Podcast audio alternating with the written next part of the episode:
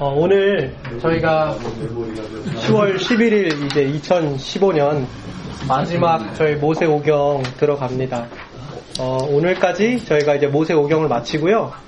다음 주부터 이제 오리엔테이션 그리고 이제 역사서가 이제 들어갈 거예요.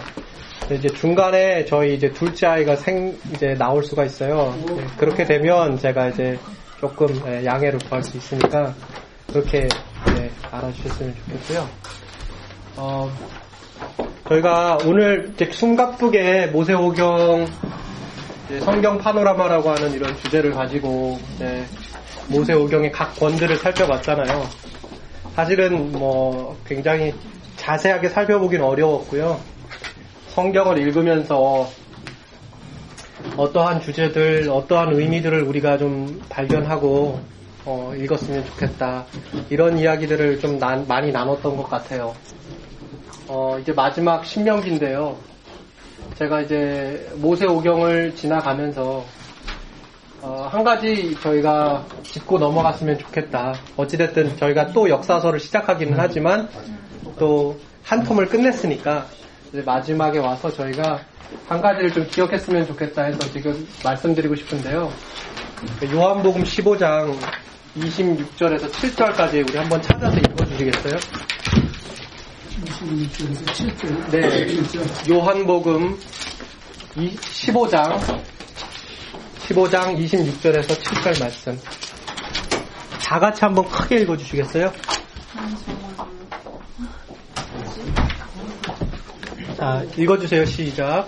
내가 아버지로부터 보낼 보혜사 곧 아버지께서 나오시는 진리 성령이 오실 때 그가 나를 증언하실 것이요 너희도 처음부터 나와 함께 있었으므로 증언하느니라 아멘 거기 뭐라고 나와 있나요?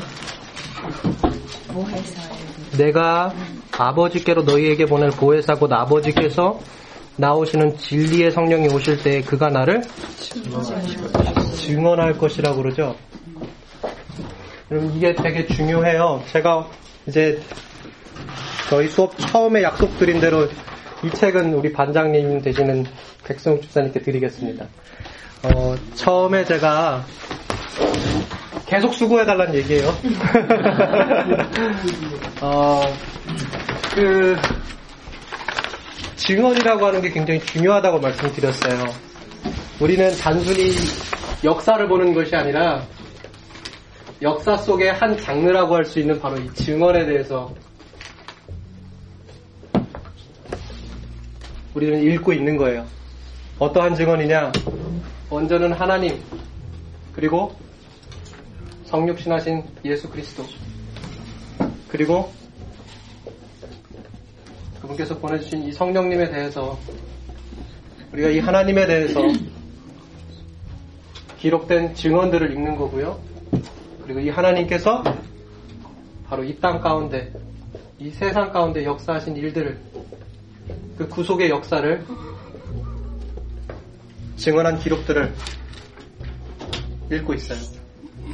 네, 성경을 보니까요. 증언이라고 기록되어 있는 그리스어가 마티스라고 하는 표현이 있어요. 그러면 이거 뭘, 뭘 연상시키시죠? 마티스. martyr. 뭐예요? 순교자. 마티스가 아니라요. martyr라고 해서 하나만 바뀌면 뭐예요? 철자 하나 바뀌면 순교자라는 뜻이 돼요. 그러면 증언이라고 하는 건 기본적으로 순교자적인 정신을 동반합니다. 우리가 성경을 읽고 그리고 이 성경의 내용들을 우리가 신뢰하고 그 기록된 이 증언을 우리가 또다시 증인이 되어서 다른 사람에게 증언할 때 가지고 있어야 할 정신이 바로 이런 거예요. 우리는 증언, 마티스라고 그러는데요. 이게 내포하고 있는 뜻이 또 뭐예요? 순교자라는 뜻이거든요. 어, 이런 순교자적인 정신을 가지고 우리가 하나님의 말씀을 대하면 좋겠다. 이런 마음으로 제가 좀 하나 말씀을 드리고 싶고요. 어, 사실 이 증언이라고 하는 건요, 뭐가 제일 중요하냐면, 증언은 어떤 객관적인 사실에 관한 것이 아닐 수 있어요. 그렇기 때문에 역사적으로 객관적인 역사, 뭐 소위 우리가 객관주의적 역사관이라고 제가 처음에 말씀을 드렸던 것 같은데요.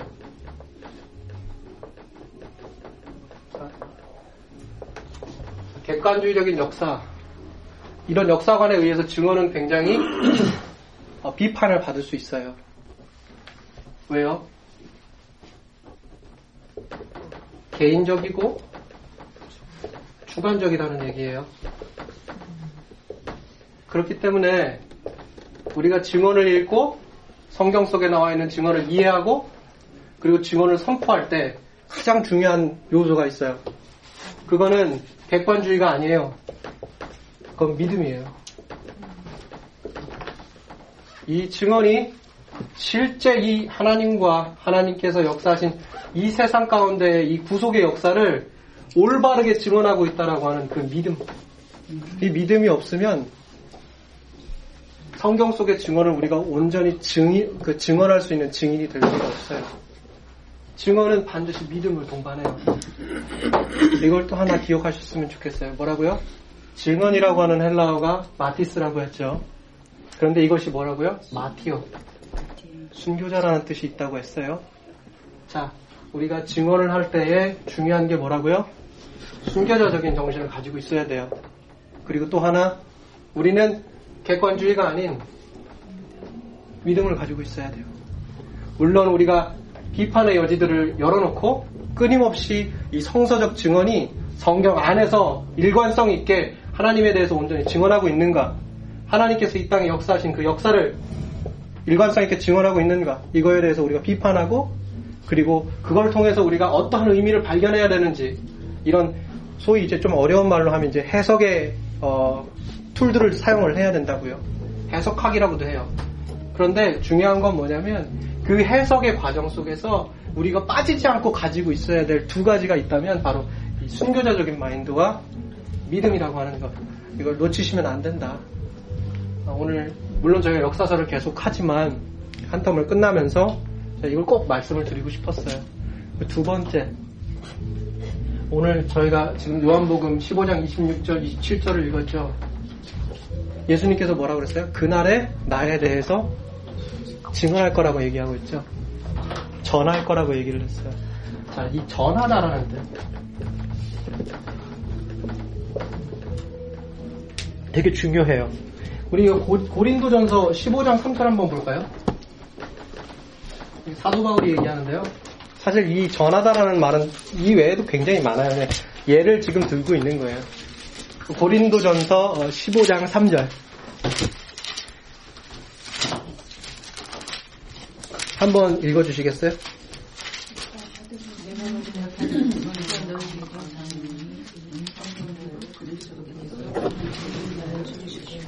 그렇죠. 내가 너희에게 전하노니 이렇게 전한다라고 얘기하고 있죠. 그때 그 전한다, 이 전승, 그게 이제 헬라어로 파라도시스라고 하는 거예요. 파라도시스. 전하다, 전승하다, 전승이라고 하는 걸 의미하는데요. 보통 우리가 어떻게 알고 있냐면 이제 그대로 보존하다 이런 얘기를 이런 식으로 생각을 해요. 그대로 보존하다, 그대로 전하다 이런 뜻을 가지고 있어요. 보통 이렇게 생각을 해요. 그런데 이 헬라어 이 전승을 생각할 때 이렇게 생각을 한다는 얘기고요. 헬라어 이 파라도시스는 그것 이상의 의미를 가지고 있어요. 어떤 의미를 가지고 있느냐?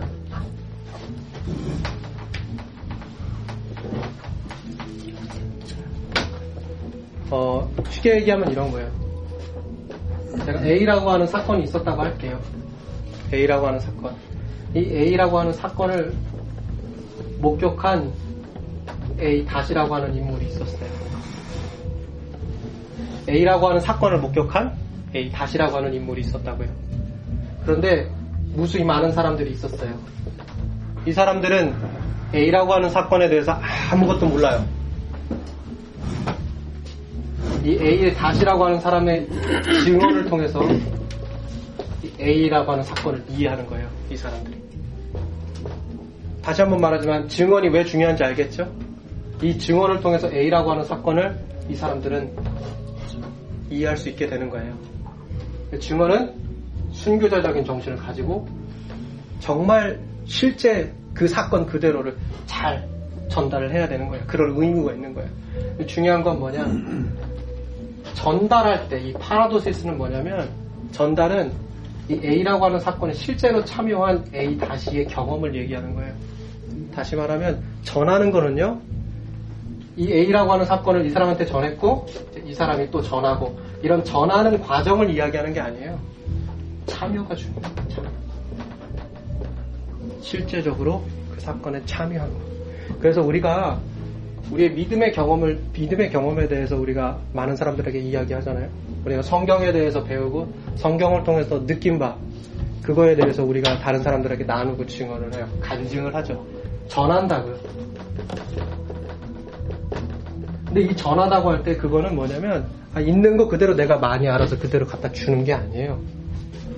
참여하고 체험한 거예요. 참여와 이 체험, 바로 이 1차적인 이 체험과 경험이 없는 전하는 것, 전승이라고 하는 건 아무 의미가 없는 거예요. 그래서 우리의 삶이 특별히 이 성경을 대할 때 그리고 우리가 우리의 삶 속에서 끊임없이 일어나는 하나님의 이 역사들 그거를 내가 경험하고 체험하고 증언할 때 진짜 중요한 게 뭐냐? 얼마나 많이 아느냐, 얼마나 많은 지식을 가지고 이걸 다 전달하느냐가 중요한 게 아니라 참여와 진실한 체험이 나에게 있느냐 이게 굉장히 중요하다. 이걸 꼭 어, 기억하시고 제가 모세오경을 지금까지 숨가쁘게 달려왔는데요.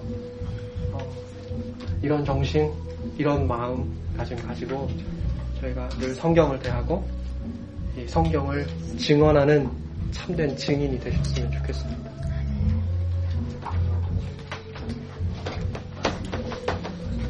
지난주에 신명기 하실 때 조금 안 오신 분들이 계셔가지고 이제 걱정하시는 분들이 계세요. 어, 지난주에 했던 거를 다 반복하기가 좀 어려워요. 그래서 웬만하면 CD로 조금 CD로 조금 예, 팔로우 하시고요. 어, 이번 주에 좀 하고 싶은 게 몇 가지가 있어요. 어, 어떻게 하면 좀 쉽게 얘기해 볼까. 어, 신명기가 되게 여러 방면으로 읽힐 수가 있어요. 공부할 수 있어요. 그런데 제가 일단 이거 먼저 하고 그리고 나서 공부할 과제들에 대해서 여러분들께 좀 말씀을 드릴게요. 신명기를 이해할 때, 신명기라고 하는 책을 이해할 때 어, 이게 되게 도움이 될 것 같아요. 에, 여러분 노비 계약이라고 하는 거 아시죠? 네, 노비 계약이라고 하는 계약이 있습니다. 우리로 예를 들면 양반과 노비가 네, 어떤 문서를 가지고 계약을 하는 거예요. 일단 한번 이 계약이 체결되면 양반은 계약의 조건에 따라서 자신이 원하는 것을 노비에게 요구할 수 있고 노비는 양반에게 어떤 요구가 어떤 것이라고 할지라도 반드시 들어줘야 할 정당한 의무가 있는 거예요. 왜냐? 그게 계약이기 때문에. 계약 때문에 그래요. 근데 이제 이 계약이라고 하는 게, 이 노비 계약, 이런 게 되게 불합리하고 이제 비인격적인 경우가 굉장히 많았습니다. 우리나라를 한번 예로 들어보면 이제 경상도 지역과 경기도 지역을 예를 들면 이래요. 이 두 지역에서는 땅을 가지고 있는 사람을 지주, 지주라고 하고 땅을 빌려서 농사 짓는 사람을 소장. 소장농이라고 하죠. 그래서 이두 지역에서 소장농이 땅을 빌려가지고 농사를 지면 자기가 농사 진 것의 50%를 지주에게 그리고 10%를 나라에 그리고 10%는 지방자치에 바치게 되어 있어요. 그러니까 어떻게 돼요? 30%만 내가 갖는 거예요. 되게 불합리한 것 같죠? 그런데 계약이 그래요. 근데 경상도와 경기도 지역이 찾아보니까 그나마 나은 거예요. 그 두 지역을 제외한 대부분의 지역이 어떻게 되어 있냐 살펴보니까 자그마치 몇 퍼센트요? 80%. oh my God. 못 들었는데. 80%를 지주에게. 농사를 지면 80%를 지주에게 주는 거예요. 열 가마니 거두면 여덟 가만. 여덟 가마니가 지주에게 가는 거. 그런 구조였어요. 그리고 한 가마니를 나라에. 그럼 자기는 어떻게? 그리고 나머지 한 가마니에서 한 가마니 남았죠. 그 나머지 한 가마니에서 반 가마니를 또 나라. 지방자치에. oh my God. 이게 우리나라의 역사예요. 우리나라에는 이 노예 계약이 가지고 있는 이 조건 요구사항. 그러면 뭐예요? 열 가마니를 거두면 내가 몇 가마니 가져요? 반가마. 반 가마니 간다. 예, 그지. 그런 못하는데. 말이 돼요? 안 되죠. 이거 불합리하죠. 굉장히 불합리해요. 그런데 이렇게 해야 돼요. 왜요? 계약, 계약. 계약을 그렇게 했어요, 애초에. 애초에 그렇게 사인한 거예요. 돌릴 수가 없어요. 그러니까 처음 계약할 때 이렇게 얘기를 할 거예요. 이제 지주가. 네가 이제 농사를 지으면 넌 나한테 80%를 줘야 돼. 그럼 이제 소장농이 말하겠죠. 뭐라고요? 어휴, 말이 안 돼요. 아유, 무슨 말도 안 되는 얘기하면 이렇게 얘기했을 거예요. 그럼 이제 뭐라고 할까요, 지주가? 관두라고 너 그만 두라. 너 그만두고 너 가라.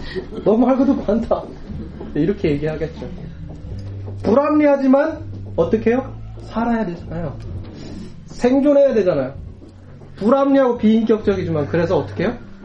눈물을 머금고 계약하죠. 계약하는 거예요. 제가 이제 여러분 유럽 가보셨어요? 유럽? 영국 가보셨어요? 영국? 영국 무슨 나라로 유명해요? 귀족 문화. 귀족 굉장히 중요하죠. 이 계급 구조. 성도 있고 아직도 있어요. 그 봉건제도가 이제 어떤 건가 이제 가만히 살펴보니까 굉장히 이제 기가 막힌 것들이 있어요. 이게 귀족의 나라 영국에 있는 이 봉건제도의 실상이에요. 그 성 안에서 결혼을 하면 첫날 밤은 그 신부가 남편과 보내는 게 아니라요 영주하고 보내야 돼요. 아, 제가 저희 아내하고 결혼을 하잖아요. 첫날 밤이 됐어요. 그러면 이 아내를 누구한테 갖다 줘야 되냐면요. 영주한테 갖다 줘요. 말이 돼요? 좋은 얘기예요. 이게 영국의 역사 속에 실제로 있었던 얘기예요. 어떤 사람이 그럼 어떻게 해요? 어떤 사람이 결혼하면 제가 조금 더 이제 가봅시다. 자, 그러면 영주님께서 이렇게 얘기를 하면 지방에 있는 이런 사람들이 어떻게 당연히 들고 일어나겠죠. 아니, 당연히 불보듯 뻔한 거 아니에요? 그럼 이제 영주가 만약에 불보듯 뻔한 이 여러와 같은 이런 저항, 그 저항에 따라서 이 사람들에게 어떻게 대할까요? 저항이 있으면 이 사람들 어떻게 할까요? 무력으로 탄압하기도 하고 또 어떻게 할까요? 성 밖으로 네, 쫓아내죠. 쫓아가. 성 밖으로 나가면 누가 있어요? 야만족이 있죠. 성 내부에 시장이 있고 주택이 있고 다 보존이 되는 거예요. 그러면은 성 밖으로 쫓겨나가면 어떻게 되는 거예요? 밥이 되는 거예요. 죽는 거예요. 내가 너를 지켜주겠다. 외부의 침입으로부터 야만족으로부터 내가 너를 지켜주겠다. 대신에 너는 네 아내를 나한테 바쳐라. 이게 계약이에요, 계약. 불합리한 거예요. 그래서 이제 강한 나라가 약한 나라를 침입을 하거나 강한 사람이 약한 사람과 계약을 맺을 때 기본적으로 그 계약이 어때요? 되게 불합리한 거예요. 비인격적이라고요. 이게 조약이고 이게 계약이고 법약이라고 하는 그런 개념이에요. 그리고 이런 계약들을 살펴보면 아, 이 강한 사람이 어떤 사람이고 이 약한 사람은 어떤 사람이고 이 둘 사이의 관계가 아 어떻게 되겠구나 이걸 기본적으로 아는 거예요. 과거에 히타이트라고 하는 나라가 있었어요. 이 히타이트의 한 나라가 쿠른트 쿠른타라고 하는 이 고대 부족과 전쟁을 치렀어요. 히타이트하고 쿠른타가 싸워가지고 히타이트가 대승을 거두는 거예요. 그리고 쿠른타의 왕을 잡아가지고 히타이트가 히타이트 왕이 뭐라고요? 잡아놓고 계약을 맺어요. 그게 뭐예요? 그게 바로 히타이트 조약. 제가 저번 주에 말씀드렸죠? 신명기가 뭘 바탕으로 되어 있다고요? 히타이트 조약. 자, 그 계약이에요. 그리고 그 구조에 대해서 제가 저번 주에 다 이렇게 써드렸죠? 기억나시죠? 이 조약을 보면 뭐예요? 전문이 나오고, 역사적 서원이 나오고, 일반 규정, 특별 규정. 그리고 조약을 지키면 네가 어떻게 되고 조약을 어기면 너는 어떻게 될 거다. 이런 내용들이 다 나와 있어요. 바로 이 종주권 계약 그대로가 이런 구조가 그대로 베껴져 있는 게 바로 이 신명기예요. 1장부터 마지막 장까지. 그래서 신명기는 어떻게 해요? 전문이 나오고 역사적인 서원이 나오고 일반 규정이 나오고 특별 규정이 나오고 그리고 어떻게 해요? 축복과 저주가 그래서 어떤 걸 알 수 있냐면 강한 자와 약한 자가 맺는 이 조약 이걸 통해서 히타이트와 쿠룬타의 관계를 알 수 있는 것처럼 신명기를 통해서 우리가 뭐를 알 수 있어요? 하나님과 이스라엘 사이에 이 조약 조건을 통해서 어떻게 해요? 하나님이 어떤 분이신가 알 수 있는 거예요. 목사님, 사람들 사이에서 지- 만들어진 조약은 완전 부- 그하지만은 하나님과 우리가 있는 조약은 그러한 조약이 아닌 것 같아요. 보시죠. 그래서 네, 한번 볼게요. 자, 하나님이 어떤 분이에요? 전지전능한 분이시죠. 하나님이 정복에 정복하시는 분. 어, 어떻게 보면 그 전쟁의 신이시기도 하고 그렇죠. 하나님 강한 분이세요. 근데 이스라엘은 어떤 존재였냐? 애굽에서 430년 동안 노예였잖아요. 아버지도 노예, 할아버지도 노예, 증조 할아버지도 노예, 고조 할아버지도 노예, 그 위도 노예, 계속 노예예요. 그럼 이 둘 사이에 과연 어떤 관계가 형성이 될까? 극적으로 하나님께서 이스라엘을 출애굽시켜 주셨어요. 그리고 둘 사이에 조약을 맺는 거예요. 조약을. 강한 하나님과 약한 이스라엘. 하나님께서 이렇게 얘기하시겠죠. 내가 너를 보호해 주겠다. 다시는 노예살이 안 하게 해주겠다. 적군으로부터 보호해 주겠다. 기근으로부터 보호해 주겠다. 결핍으로부터 보호해 주겠다. 보호해 주겠다. 보호해 주겠다. 보호를 받고 싶으면 여기에 사인을 해라. 이게 이제 신명기라고. 그러면 이제 그 신명기에서의 그 하나님께서 요구하시는 조건을 보면 하나님이 어떤 분인가를 우리가 알 수 있는 거예요. 그죠? 과연 하나님이 무자비한 분일까? 아닙니다. 악독한 분일까? 못된 분일까? 어떤 분인지 우리가 알 수 있는 거예요. 자, 예수님께서, 아니, 하나님께서 이스라엘에게 이제 신명기에 보니까 이렇게 얘기를 하네요. 내가 적군으로부터 너를 보호해 줄 것이고, 전염병과 기근과 풍제와 모든 것으로부터 내가 너를 보호해 줄 것이다. 그러니 너는 신명기 5장에서 뭐라고요? 일주일에 한번 쉬었지. 여러분, 여기다 대고 우리가 어떻게 얘기할까요? 아니, 이거 너무 불합리한 거 아닙니까? 아니, 일주일에 한번 쉬라니. 아니, 너무한 거 아니, 이렇게 얘기할 수 있나요? 노예였어요. 쉼이라고 하는 거.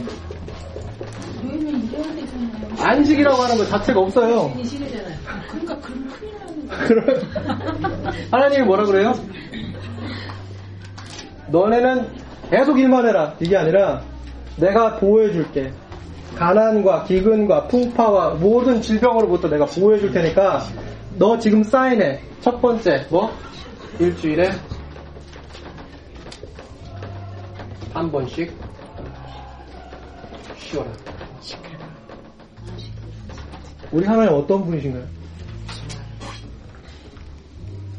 강한 존재가 약한 존재한테 너 좀 쉬어라. 신명기는 우리 하나님이 어떤 분인가 이렇게 보여주고 있는 거예요, 지금. 그 똑같은 고대 근동에서 히타이트와 이 크룬타 족속의 전쟁을 통한 종주권 계약이 히타이트가 얼마나 대단한 존재이고 이 쿠룬타 족속을 얼마나 속박하고 억압하고 압제했는지를 보여준다면 똑같은 양식을 가지고 왔는데 우리 하나님과 이스라엘 백성 사이에서 볼 수 있는 우리 하나님 강한 하나님은 어떤 분이에요? 자비와 인자가 있는 사랑의 하나님. 우리 하나님이 그래서 뭘 요구하시죠? 일반 규정에서 또 하나 우리 신명기 저번에 10장 보니까 뭐라 그랬어요? 너 여호와 하나님께서 너에게 요구하는 게 뭐냐? 뭐였어요? 신명기 10장 내가 12절 제가 읽을게요. 이스라엘아 내 하나님 여호와께서 내게 요구하는 것이 무엇이냐? 곧 내 하나님 여호와를 경외하여 그 모든 도를 행하고 뭐요? 그를 사랑하며 그를 마음을 다하여 뜻을 다하여 우리 하나님 하나님 어떻게 하래요? 그를 사랑하며 사랑. 아니 세상에 어떤 어떤 이 이렇게 우리 한번 바꿔서 생각을 해볼게요. 양반과 노비가 있어요. 둘이 계약을 맺는 거예요. 내가 너 다 해주겠다. 너 보호해주겠다.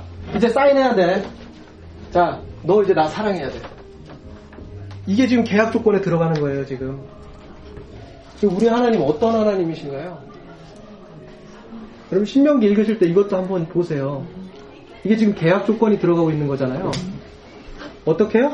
애굽으로부터 끄집어냈다고요. 430년 동안 노예했던 사람, 사람들을 끄집어내가지고 내가 너희하고 이제 계약을 맺을 거야. 왜? 내가 너네 꺼집어줬으니까. 내가 그렇게 했으니까. 내가 주권자니까. 근데 그 주권자 하나님이 이런 얘기를 하시는 거예요. 이게 우리 하나님이시라고요. 하나님 무지막지 하십니까? 비인격적이고 그러세요? 아니잖아요. 근데요, 되게 희한한 일이 있어요. 이 하나님이 우리를 굉장히 위하시는 분이시고 우리를 사랑해 주시고 우리를 보호해 주시는데 이스라엘 백성들이 어떻게 해요? 우리는 이런 거 요구하시는데 어떻게 해요? 떠나요. 불평하고 원망해요. 우리는 어떠해요? 우리와 하나님과의 관계가 어떻습니까? 우리 하나님께서 우리에게 요구하시는 게 뭐예요?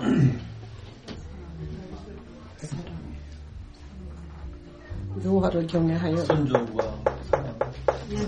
예배해봐. 예배 너 주 여호와 하나님을 섬기고 다만 그를 하라. 이거 요구하시잖아요. 근데 우리는 어떻게 해요? 잘 못해요. 이스라엘 백성은 어떻게 하나요? 떠나듯이 우리도 잘 못해요. 자, 예레미야 44장 한번 볼까요? 16절 이하 좀 볼게요. 예, 이 역사의 이게 마지막이에요. 이스라엘이 얼마나 지금 어떻게 되고 있는지 이게 지금 이제 이제 이 이스라엘의 이제 마지막을 달려가고 있는데요. 이 마지막을 달려가고 있는 이 이스라엘이 이 하나님한테 뭐라고 하는지 한번 봅시다. 44장 16절부터 볼게요. 제가 읽을게요. 한번 같이 보십시오. 네가 여호와 이름으로 우리에게 하는 말을 우리가 듣지 아니하고 우리 입에서 낸 모든 말을 반드시 실행하여 우리가 본래 하던 것 곧 우리와 우리 선조와 우리 왕들과 우리 고관들이 유다 성읍과 예루살렘 거리에서 하던 대로 하늘의 여왕에게 분양하고 그 앞에 전제를 드리리라. 그때에는 우리가 먹을 것이 풍부하며 복을 받고 재난을 당하지 아니하였더니 우리가 하늘의 여왕에게 분양하고 그 앞에 전제 드리던 것을 패한 후부터는 모든 것이 궁핍하고 칼과 기근과 멸망을 당하였느니라 하며 여인들은 이르되 우리가 하늘의 여왕에게 분양하고 그 앞에 전제를 드릴 때에 어찌 우리 남편의 허락이 없이 그의 형상과 같은 과자를 만들어 놓고 전제를 드렸노라 하는지라 뭐라고 해요? 이스라엘 백성이 지금 뭐 하는 거예요 지금? 우상 숭배하는 거죠? 이방신 섬기겠다고 그러는 거잖아요. 자, 이게 우리 하나님이 이렇게 이걸 원하셨어요. 아, 이런 이런 계약이 없어요. 이런 계약이 없는데 우리 하나님은 자비와 인자와 사랑이 넘치셔서 우리에게 이런 것들을 요구하셨다고요. 그리고요, 거룩하라고 하셨어요. 근데 우리는 어떻게 해요? 이방신을 섬기면서 뭐를 추구하죠? 예레미야 44장 보니까 먹을 거, 입을 거, 나의 생존과 나의 안식, 나의 아니라 이것 때문에 하나님을 버리는 거예요. 사람들이 마음이 변하고 순식간에 돌아서는 거예요. 그래서 결국 이때도 볼 수 있었지만 우리가 신명기와 민수기 사건에서 볼 수 있는 게 뭐였어요? 이 사람들이 모세가 시내산 위에서 하나님께 계명을 받을 때 어떻게 했다고요? 황금 송아지 만들고 그래서 모세가 어떻게 했죠? 돌판을 깨뜨렸죠. 그래서 신명기 마지막 장 제가 뭐라고 말씀드렸죠? 방 볼까요? 신명기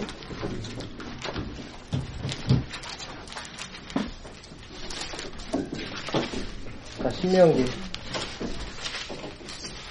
온 이스라엘 34장. 자, 어떻게 해요? 온 이스라엘 목전에서 그것을 행한 자이더라. 자, 온 이스라엘 목전에서 그것을 행한 자이더라. 그것을 행한 자이더라. 자, 여기서 탈무드를 보면 뭐라고 했어요? 이 목전이라고 하는 그 목전에서가 뭘 내포하고 있다고요? 황금 송아지 사건. 황금 송아지 사건을 내포하고 있다고 제가 말씀드렸죠. 신명기 32장이 어떻게 끝나요? 계명이 산산조각 나는 걸 통해서 그들의 관계가 무너지는 걸로 끝나요. 그리고 모세오경의 숨가쁜 이 다섯 권의 책이 계명의 산산조각 파괴로 끝나면서 이스라엘 백성들이 바로 이어서 읽는 게 뭐라고 했어요? 창세기. 창세기 1장 1장 1절 뭐요? 태초에 하나님께서 천지를 창조하십니다. 우리 하나님 어떻게 해요? 다시 시작. 창조 시작됩니다. 타락을 통해서 저주와 처벌이 있죠?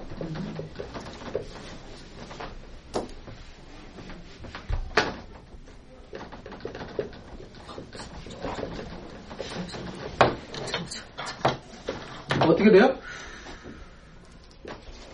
새 창조가 시작.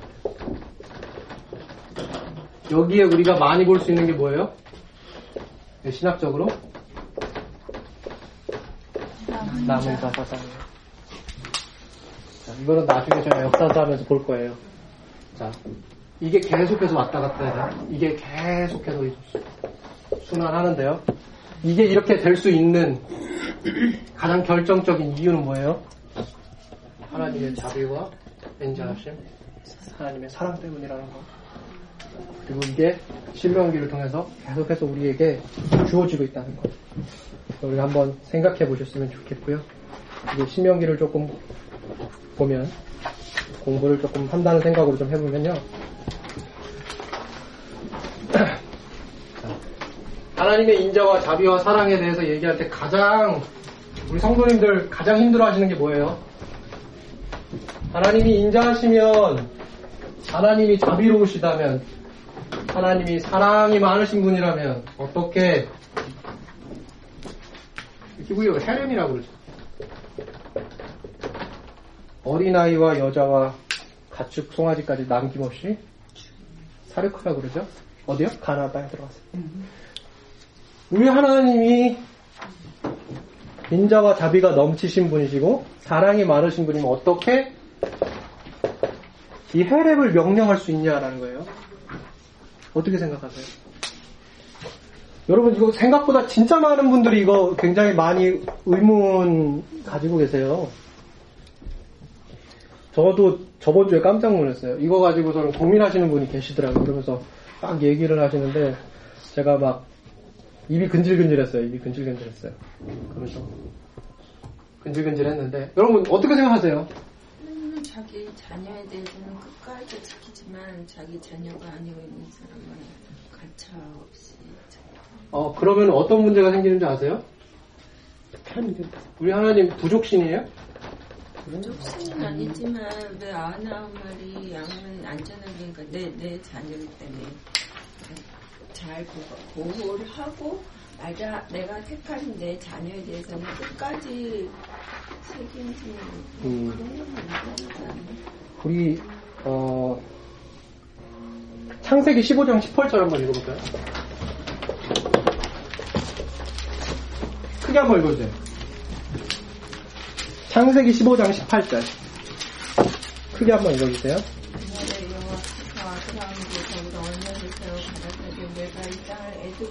애굽 강에서부터 그 큰강 유브라데까지 내 자손에게 주느니라.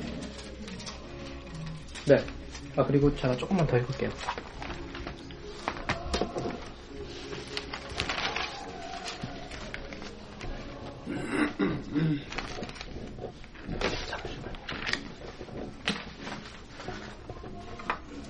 여기 말고, 어, 자, 보시죠.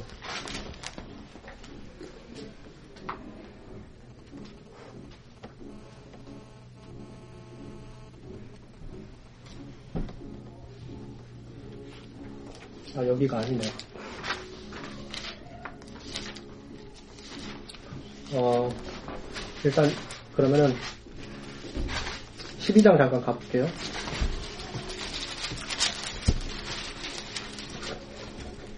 자, 12장 3절. 저, 제가 15장 18절은, 어, 횃불 언약 할 때 제가 다시 돌아올게요. 자, 12장. 자, 2절부터 읽을게요. 내가 너로 큰 민족을 이루고 내게 복을 주어 내 이름을 창대케 하리니 너는 복이 될지라. 너를 축복하는 자에게 내가 복을 내리고 너를 저주하는 자에게 내가 저주하리니 땅의 모든 족속이 너로 말미암아 복을 얻으리라.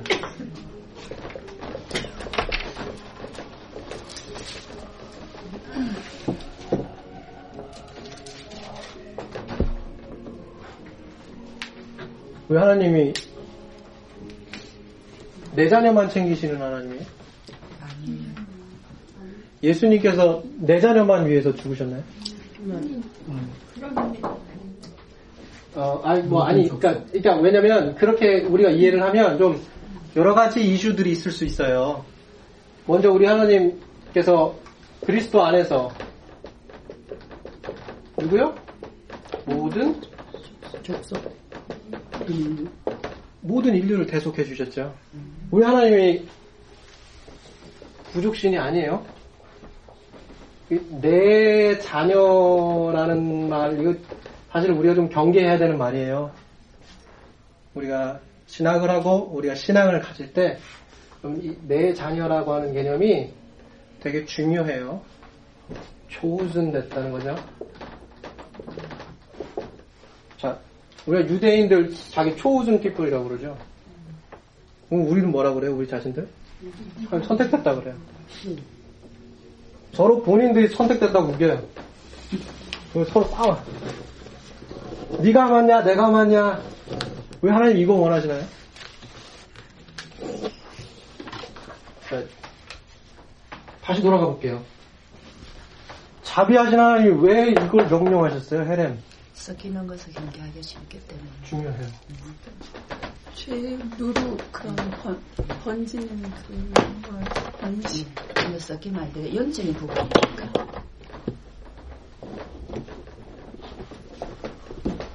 구별. 구별. 음. 왜, 왜, 하- 왜 그렇게 하셨어요? 구별. 음. 두 번째. 음. 만약의 성취. 세 번째. 공. 네 번째. 뭐야?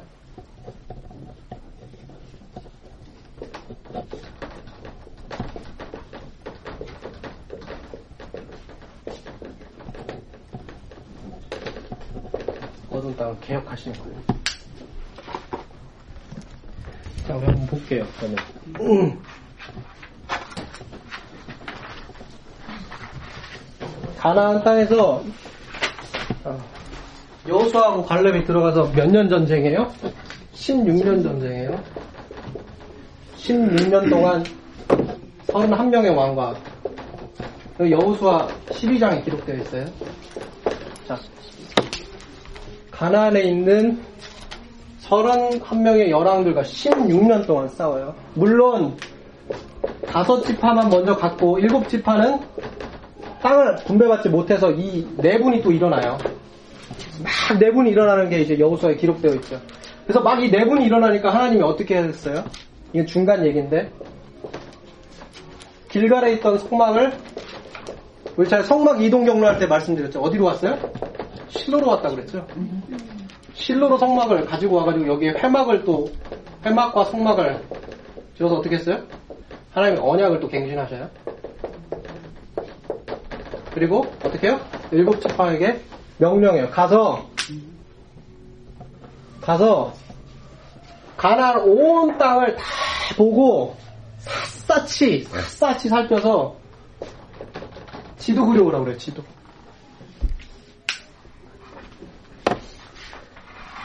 왜요?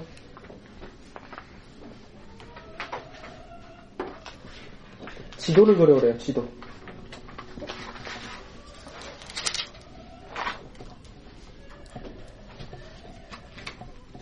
어, 제가 여기다 제가 적어왔는데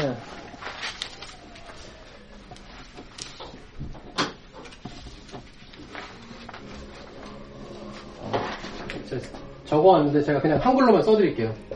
이 히브리어로 세페르라고 그래요. 세페르. 이거 이거 하나님께서 세우라고 그래요. 히브리어를 어디다 적어왔는데 제가 못, 못 찾겠어요. 자, 세페르 이거 세우라고 그러거든요. 이게 뭐냐면 번역하면 책이에요. 책. 가서 가난을 온 지리학적인 걸 다 보고 그거에 대한 책 만들어 오라고 그래요. 그래서 내가 오해와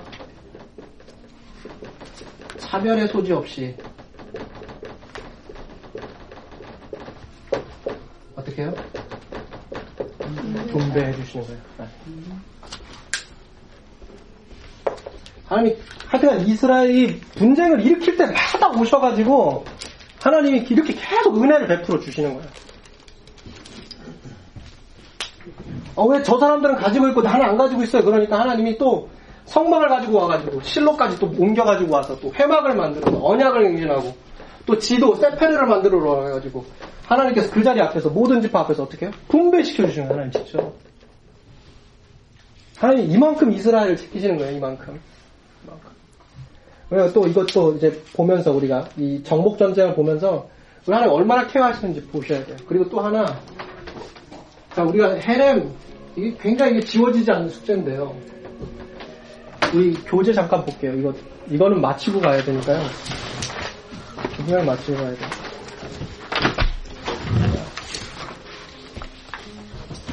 자, 211페이지 꼭 좀 잠깐 보실게요.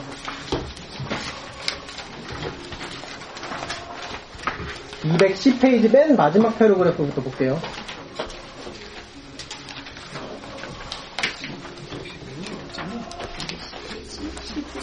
자, 210페이지. 210페이지. 자, 전쟁의 수칙이 있어요, 전쟁. 여러분, 전쟁이라고 하는 거 그냥 가가지고 그냥 칼 쑤시고 오는 그런 게 아니에요. 전쟁은 전략이에요, 전략. 몇 년, 몇 년 전쟁했다고 했어요? 16년 전쟁했어요, 16년. 16년을 전쟁을 했으면 가가지고 그냥 칼 쑤시고 이렇게 오고 이렇게 하는 게 아니라 사는 거예요, 거기서. 서로 다투면서 사는 거라고요. 16년을 같이 그렇게 분쟁하면서 사는 거예요. 16년을. 신명기에서 뭐라 그럴까요? 신명기에서. 책을 보니까 20장 10절부터 18절까지 나오는데요. 처음으로 가가지고 전쟁이, 전쟁을 일으킬 때 가장 먼저 뭐 하라 그러면 평화 선언하라 그래요, 평화.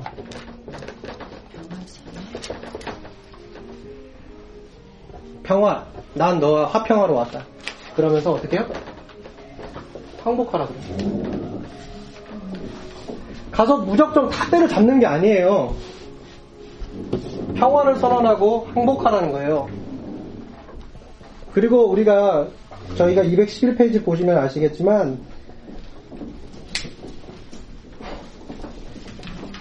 거기 신명기 7장 2절에서 5절 보시면 이렇게 말씀이 나와요. 그들과 무슨 언약도 말 것이고 그들을 불쌍히 여기지 말 것이고 그들과 혼인하지 말 것이고 네 땅을 그 아들에게 주지 말 것이고 그 딸로 네 며느리를 삼지 말 것이고 그것은 그가 네 아들을 유혹하여 그로 여호와를 떠나고 다른 신들을 섬기게 함으로 여호와께서 너희에게 진노하사 갑자기 너희를 멸하실 것이다. 자, 이게 신명기 7장 2절 5절이죠. 이게 뭐예요? 지금 뭐 얘기하는 거예요? 하나도 남김없이 진멸하면 이거 걱정할 이유가 없어요. 하나님께서 가서 남김없이 다 죽여라. 이거는요, 문자 그대로 받아들이는 게 아니라요, 이건 수사학적인 의미예요. 뭐 때문에? 하나님이 얼마만큼 거룩을 중요시하고 있느냐, 이걸 강조하는 문학적인 표현이에요. 이거 문자 그대로 받아들이면서, 아유, 우리 하나님은 왜 이러실까? 이러면은 성경을 안 읽는 거예요. 우리 하나님은 먼저 화평을 선언하기를 원하셨고요. 그리고 그게 안 될 때에 이들과 분쟁과 다툼이 있어요. 그리고 그러지만 그렇지만 중요한 건 뭐예요? 실제로 이게 되었다? 그런 역사적 기록은 없어요. 우리가 7, 신명기 7장 2절에서 5절 봐서도 알겠지만 가나안 사람들과 이스라엘 사람들은 끊임없이 뒤섞이면서 하나님께서 이스라엘 백성들에게 끊임없이 거룩할 것을 요구하셨다. 구별될 걸 요구하셨다. 이거 헤렘에 대해서 얘기하면서 이거 하나님의 사랑에 대해서 계속해서 의문을 갖는 사람들은 지금 이걸 지금 모르고 있는 거예요. 이거 모르고 지금 이런 역사를 모르고 지금 얘기하고 있는 거기 때문에 여러분 이 부분에 대해서 미혹되지 않으셨으면 좋겠어요. 그런 이야기들로. 그리고 또 우리가 볼 수 있는 게 뭐냐면 그러면은 그렇다고 하더라도 그럼 왜 전쟁이 일어났느냐? 자 봅시다. 가나안이 굉장히 고도로 발전, 발달된 이 메소포타미아 문명, 그 문명의 배경 가운데 있는 곳이에요. 근데 우리가 성경에서도 나와 있죠. 이 메소포타미아 문명에 있는 족속 가운데 대표적인 게 누구요? 니무롯 있죠. 니무롯. 자, 이 니무롯 문화가 그 땅에 정착해가지고 어떤 사상이 있었냐면 인본주의 사상이 있었어요. 인본주의 사상이 있었고 따라서 하나님을 무시하고 거역하는 그런 문화. 그리고 또 뭐요? 우상이 있었다고요. 이 우상은 대부분이 뭐예요? 가나안이 풍요로운 땅이죠. 농업의 신이에요. 풍요의 신. 성서에서는 바알이라고 그러죠. 남성신. 그리고 이건 남성신이고 여성신 누구죠? 아세라? 그렇죠. 아스타가 있어요. 자, 이게 니무롯 문화 종교예요. 이게 있었다고요. 이런 과정에서 사람들이 어떻게 해요? 도덕적으로, 영적으로, 사회적으로, 정치적으로, 경제적으로 타락하는 거예요. 타락. 가난한 사람들이. 창세기 15장 16절 보니까 이렇게 나와 있네요. 15장 16절. 제가 찾는 게 맞으면 19장 16절이 맞아요. 내 자손은 4대 만에 이 땅으로 돌아오리니 제가 아까 18절 얘기했죠. 이게 16장부터 이어지는 이제 햇불 언약이라고 하는 거예요. 자, 내 자손은 4대 만에 이 땅으로 돌아오리니 이는 아모리 족속, 이게 가나안 족속의 통칭, 아모리 족속의 죄악이 아직 관영치 아니합니다. 관영치. 자, 거기 뭐라 그래요? 4대 만에 이 땅에 돌아올 거, 4대 만에 돌아올 거라고 그러죠, 4대 만에. 400년. 4대 만에 돌아오는데요. 왜 4대 만에 돌아와요? 지금 당장 아니고, 아직 간염치. 이들의 죄가 어떻게? 관영치 않았다. 관영이라는 의미가 뭐예요?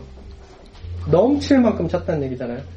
컵에 물을 부어서 넘치는 것, 막 넘쳐가지고 오는 거, 이게 관영인데, 가나안 땅에 죄악이 관영한다는 게 뭐예요? 죄악이 넘쳐나서 의로운 걸 찾을 내가 찾을 수가 없다는 얘기예요. 하나도 찾을 수가 없어. 그때 당시에 이제 여기 보니까 최근 그 지역을 발굴해가지고 열- 연구해 보니까 자 인본주의 우상도 있었죠. 여기에 이 우상 숭배할 때 가장 핵심적인 게 뭐였어요? 성창이었어요. 성병이 만연했어요. 그런데 이게 최근에 연구한 거 보니까요. 신전에서 난교를 했죠. 난교를 했는데 거기에 어린아이도 있어요. 어린아이도. 유아들이 있다고, 유아들. 그 난교 파티에. 자,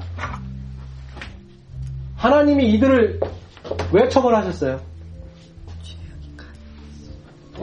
하나님이 인자와 자비가 없어서 그러신 거예요? 우리 하나님 어떤 분이시라고요? 거룩하시고 공의로우신 하나님, 거룩하신 하나님. 하나님이 그 땅을 새롭게 하길 원하신 거예요. 그 땅을 새롭게. 누구로? 자신과 계약을 맺은 이스라엘 백성을 통해서. 하나님의 거룩한 나라, 하나님 나라를 만들기 원하셨던 거예요. 그래서 하나님이, 여러분 이게 땅이라고 하는 주제 역사서 가면 더 중요해지지만,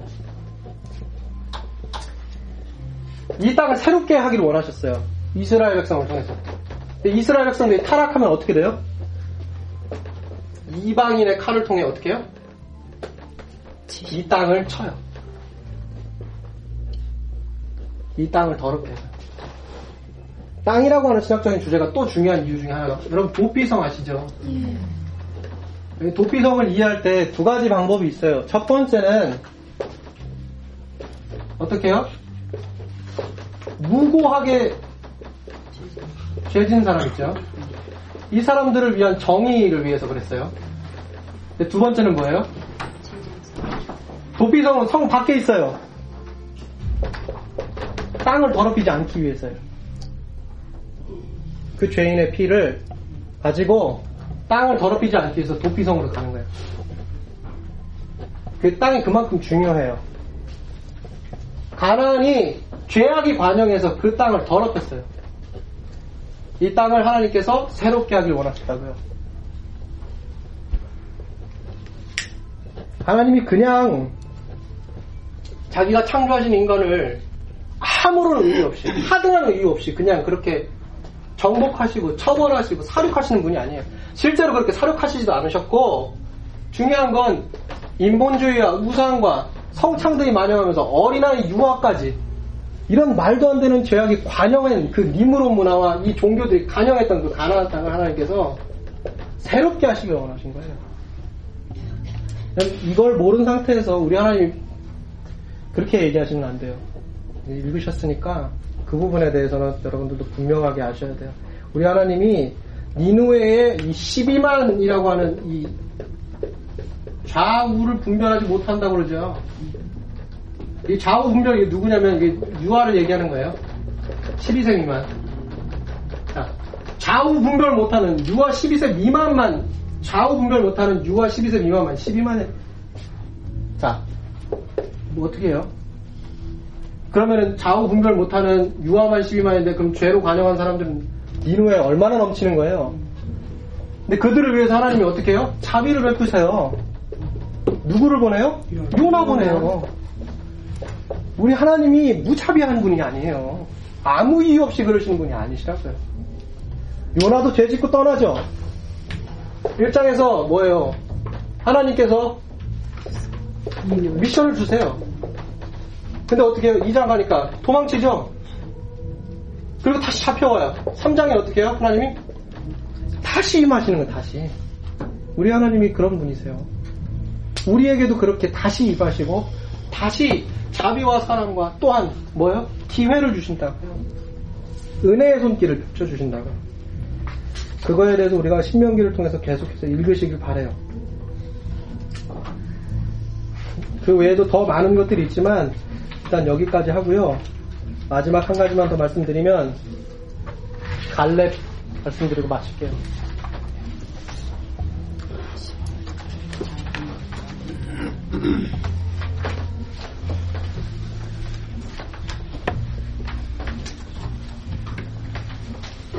아직 제가 한 거에 지금 5분의 1도 못 했는데요.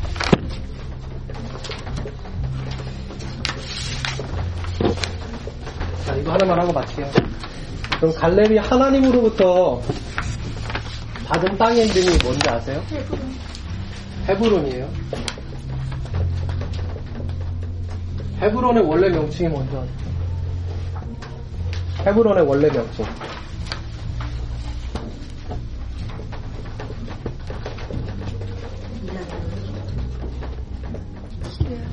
기리앗 야르바. 이게 헤브론의 원래 명칭이에요. 야르바. 아, 이거 저번에 말씀드렸죠. 갈렙 미디안의 아내라고요. 아, 남편이라고. 자, 야르바가 누구냐면요. 아낙 자손 아시죠? 거인조. 거기 용사예요. 그 용사의 그 영웅의 이름을 딴 곳이 기랴 야르바예요. 자, 갈렙이요. 자, 12명의 정탐꾼이 있었죠. 10명이 떨어지고 2명 남았어요. 민수기는 갈렙이고 신명기는 여우수에 집중한다고 얘기했죠. 갈렙이 어떻게 해요? 85세의 나이에 어디를 쳐요? 여기를 치는 거예요. 가장 깊이 하는 데를 지금 치는 거예요. 다윗성이 어디 있어요?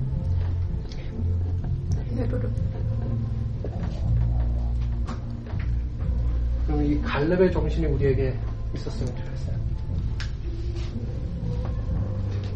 환경에 반응하지 않고 뭐라 그래요, 갈렙이? 우리 잠깐 찾아볼까요? 음. 어, 민숙이 여호수아 아, 14장 12절 이쪽은 여호수아 14장 12절, 이쪽은 민수기 14장 8절 10절. 8절에서 10절. 이쪽은 민수기 14장 8절에서 10절, 이쪽은 여호수아 14장 12절. 자, 민수기부터 한번 읽어보시겠어요? 자, 크게 한번 읽어주세요. 민수기 14장 8절에서 10절. 자, 시작. 여호와께서 우리를 축복하시면 우리를 그 땅으로 인도하여 들으시고 그 땅을 우리에게 주시리라 이는 과연 젖과 꿀이 흐르는 땅입니다. 맞습니까? 네. 그 땅 백성 두려워하지 말아라. 그들 우리 밥이니라. 그죠? 자, 여호수아 14장 12절. 뭐예요? 그날에 여호와께서 말씀하신 이 산지를 지금 내게 주소서. 당신은 그날에 들으셨거니와 그곳에는 아낙 사람이 있고 그 수업들은 크고 견고할지라도 여호와께서 나와 함께 하시면 내가 여호와께서 말씀하신 대로 그들을 쫓아내리다 하니. 여러분, 갈렙은 환경 쫓은 사람이 아니라 약속 쫓은 사람입니다. 신명기는 이 약속의 말씀이에요. 모세 오경이 이 약속의 말씀이에요. 갈렙은 바로 이 책과 약속의 사람이었어요.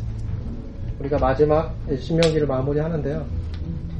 바로 이런 정신을 가지고 우리의 삶을 살아갈 때 환경의 지배를 받지 않고 약속과 말씀의 지배를 받는 우리가 될 수 있기를 위해서 늘 항상 힘쓰고 애쓰는 Tylko o Euromie 4, 4.